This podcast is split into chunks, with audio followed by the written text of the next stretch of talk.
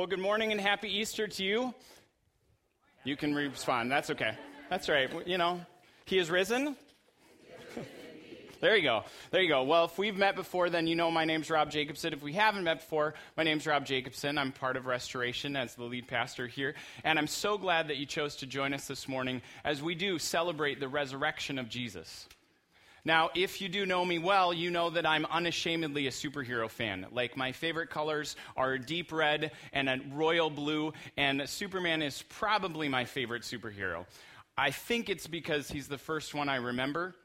And I'm a child of the 80s, so I remember the Christopher Reeves Superman. And I can't forget this scene, probably because we were just in the Grand Canyon.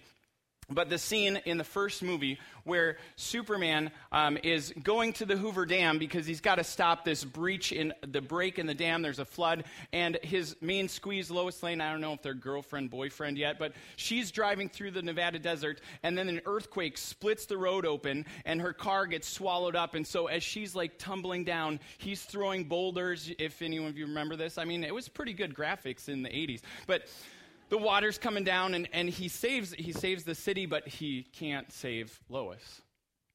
And when he gets to her and he finds out she's dead he gets super mad. And he it, the scene shows him like flying outside of the atmosphere and then spinning around the earth. And the earth spins at like over a thousand miles an hour at the equator and it's, i mean it was really good graphics guys. And all of a sudden the earth stops and then starts going the other way and theoretically it turns back time and then he saves Lois, right? And and okay, you know, I'm, I'm it's about as believable as you know the 85 DeLorean plutonium powered that goes back in time, but but it, it it would be a cool concept, right? Like if we could do a rewind on those moments in life, if we could turn back time on those things that we say or we do that we wish we hadn't. You know, some of those things are are like mostly, well, they're not reversible, but they're, they're like when your main, the most special person in your life, has just one gluten free pizza left and you overcook it. You can't undo that. Or steak, but. And, and when you cut someone's hair, you can't uncut it. And when you tell a joke that really bombs, you can't undo that. Or my favorite, when you go around a snowy curve and you realize you went into it too fast and you slide around and you end up in someone's front yard, like, you're there. and I know on all those things through experience. And most of those, most of them I can laugh at today. But there are other moments. There are other moments that are irreversible that, that don't bring a smile to our face.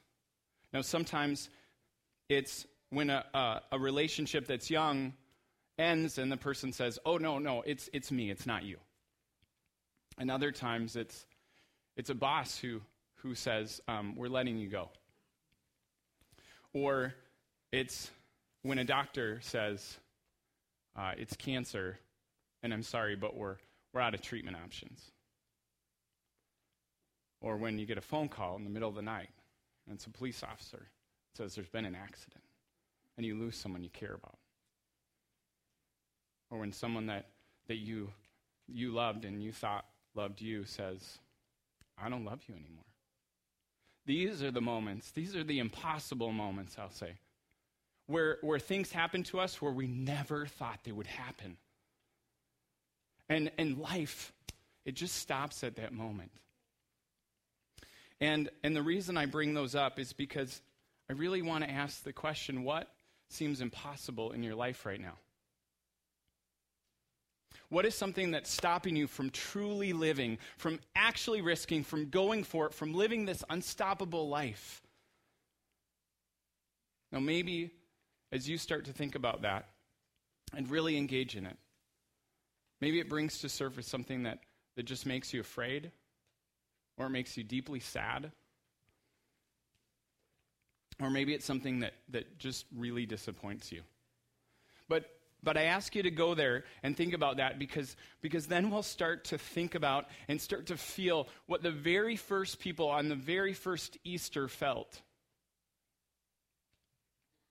See, the Bible isn't, isn't just some book It's just not some book about God or some people who thought about God. The Bible is filled with all kinds of stories of, of real people with real problems who had a really hard time believing this thing that we'd call impossible was possible. And as we engage in this, we'll see people that we can relate to, I think.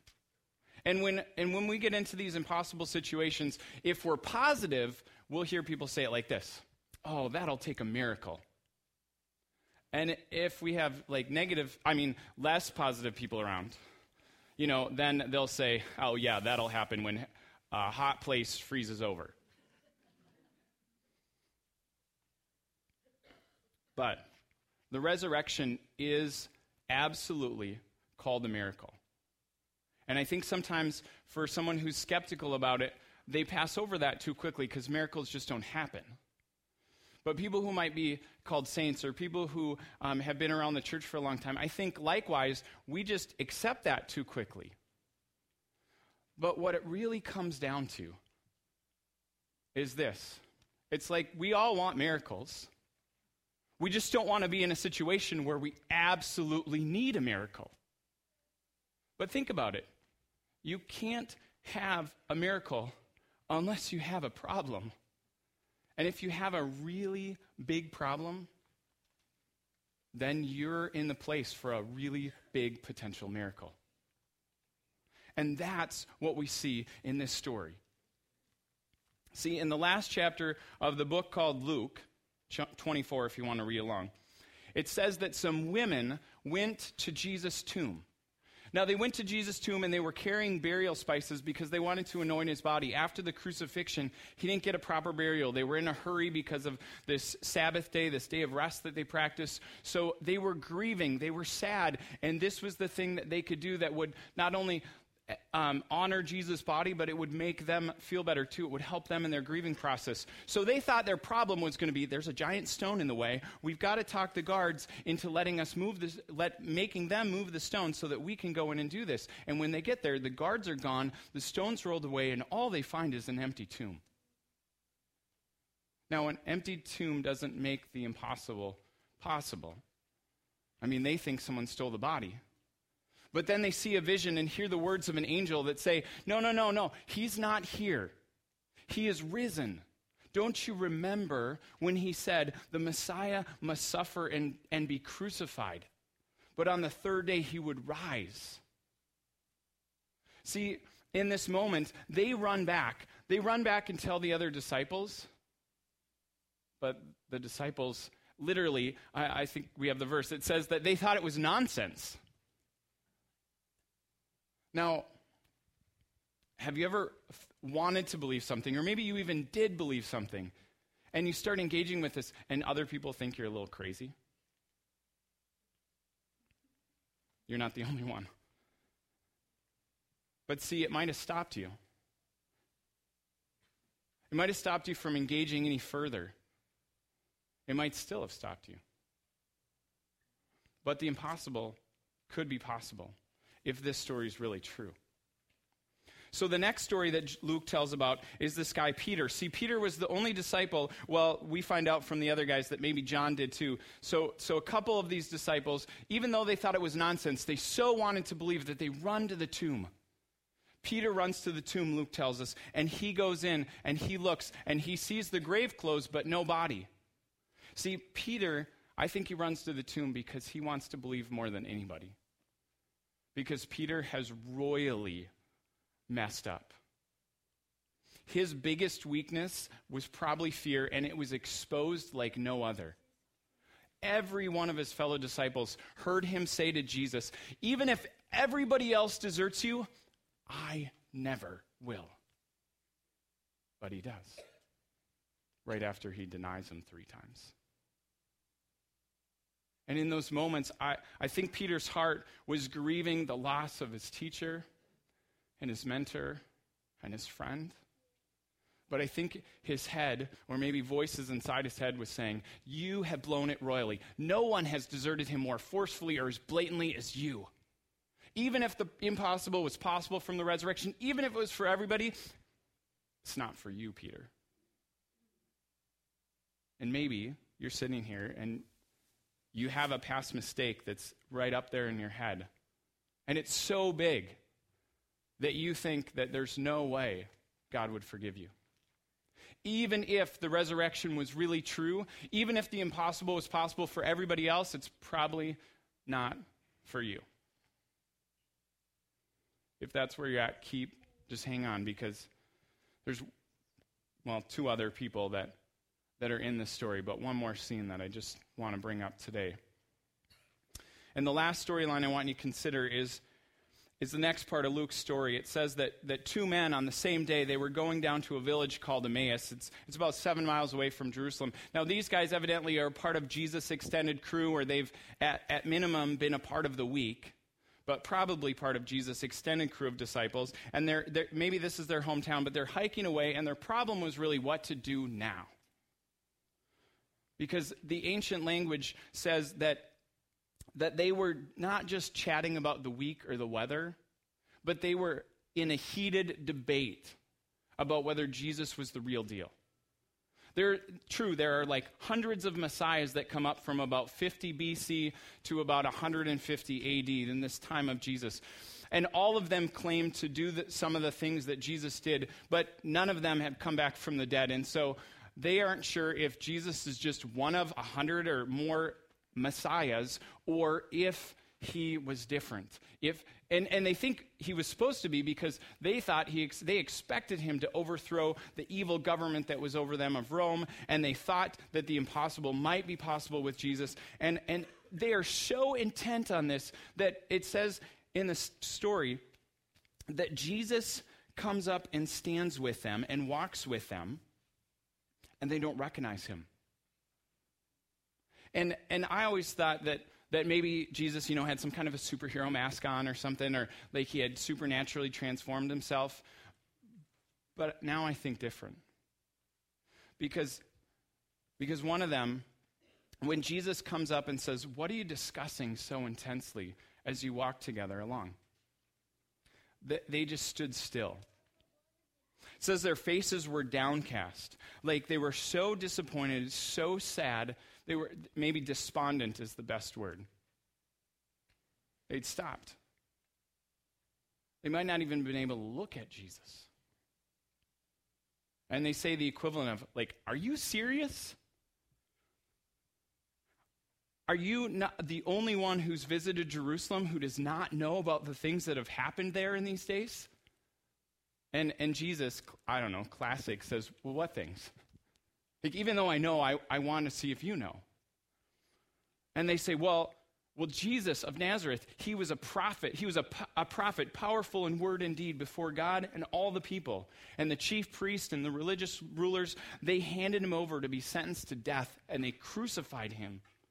But we had hoped that he was going to be the one to redeem us, to save us. And what's more, it's been the third day since all this took place. And even in addition, some women amazed us. They went to the tomb this morning, but they didn't find his body. But they came and told us that they had seen a vision of angels who said he was alive. And some of our other companions, Peter and John, they went to the tomb and they found out that it just was, it was just like the women had said. Catch this. But they didn't see Jesus. See, I, I don't think they can see Jesus because they are so disappointed that God didn't do what he said he was going to do. Like that things didn't turn out the way they thought they were supposed to turn out. Like Jesus wasn't really the hero that they had hoped for. Now, I don't know where you're at with your faith. But I know that I have said those very same words to God. And I imagine that you have too. God, it wasn't supposed to go down like this. I wasn't supposed to lose my child or my spouse or this friend or that job, or I wasn't supposed to lose my faith. And life stops. And I know that Easter is supposed to be full of hope. So you're like, why are you bringing this up? Maybe you're thinking that. Here's why I bring this up. Because I know there's some people here who still aren't quite sure about this whole resurrected Jesus thing. I know that there's some of you that are thinking, I, I mean, I'll come to come to Easter, but I don't need a religion or a philosophy or a code of ethical behaviors. Yeah, I don't either. And I don't think these guys do either. And, and you're probably a lot more like them. I know I am than I, than I first gave myself credit for. Why? Why don't I need a religion? Because it's not going to solve my problems. And it probably won't solve yours either. Like religion, really, it was, if we look at it, it's just, it's going to bring us to this place of pride because we're going to do things or not do things and then look at other people and see how much better we are. Or it's going to bring you to a place of despair because you're going to look at the gap between who you really are and who you really want to be. And you know you're never going to get there. And see, we don't need a religion. We don't even need to turn back time. We need a miracle for these kind of problems. Not a philosophy, not turning back time, not getting over our disappointment, not even like trying to right the evil things that I might think or you might think or do. See, the problem is this cosmic rebellion that's in us and this bigger rebellion that goes on outside of us. The one that's been going on since almost the beginning of time against an almighty good God trying to corrupt nature, trying to corrupt us, and trying to corrupt everything that God has done.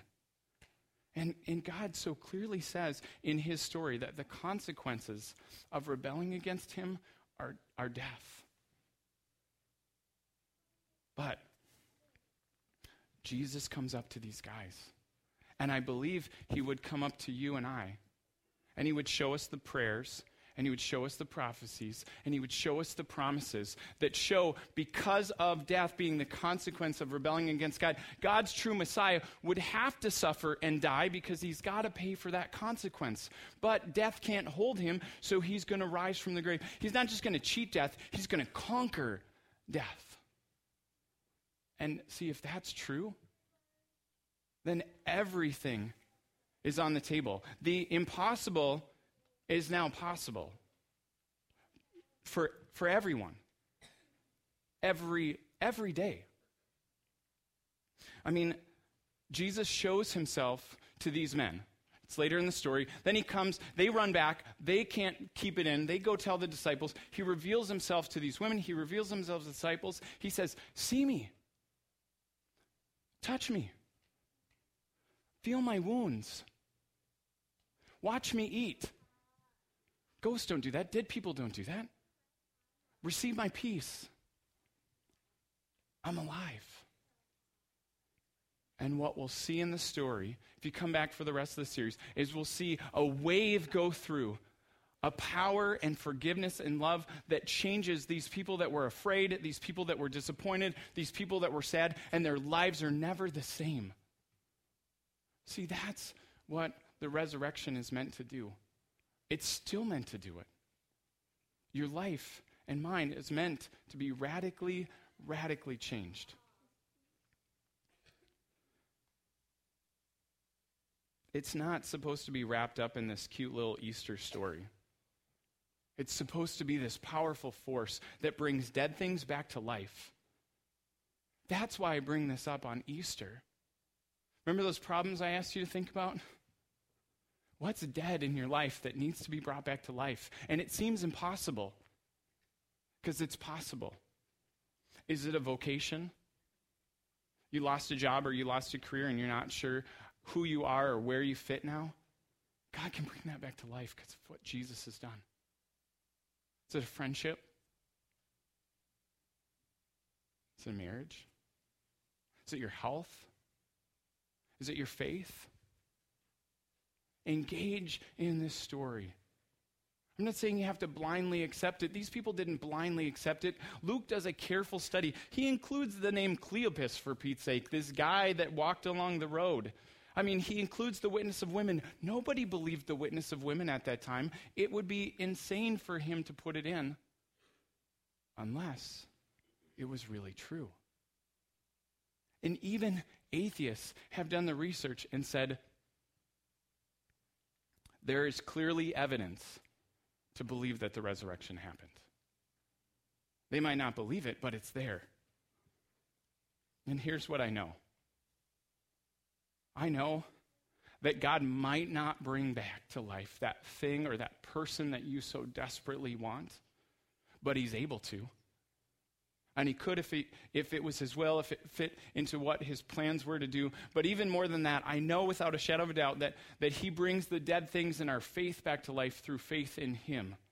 And that one day, even if it's at the very end of time in all eternity, we will see all things righted because God is this good God who does do the good work and provides the sacrifice. And, and, and when this happens, like, Jesus has secured the victory over sin and death and evil. So we know he wins. We know that eternity has changed and the universe has shifted and life is different. It's all meant to be made new. Where are you needing new life? Do you believe that it's possible? I do. And I believe it's for you. And you. And you. And you. And me. And us. And everyone. Just consider this wave of forgiveness and power. If it traveled through time and had one person become 12, become 70, 500 people who see them, now two or three billion people in the world follow this person, even if it's to their death because it's the best possible way to live. Would you pray with me? God, we need your holy forgiveness. We need your power in our life. We need you.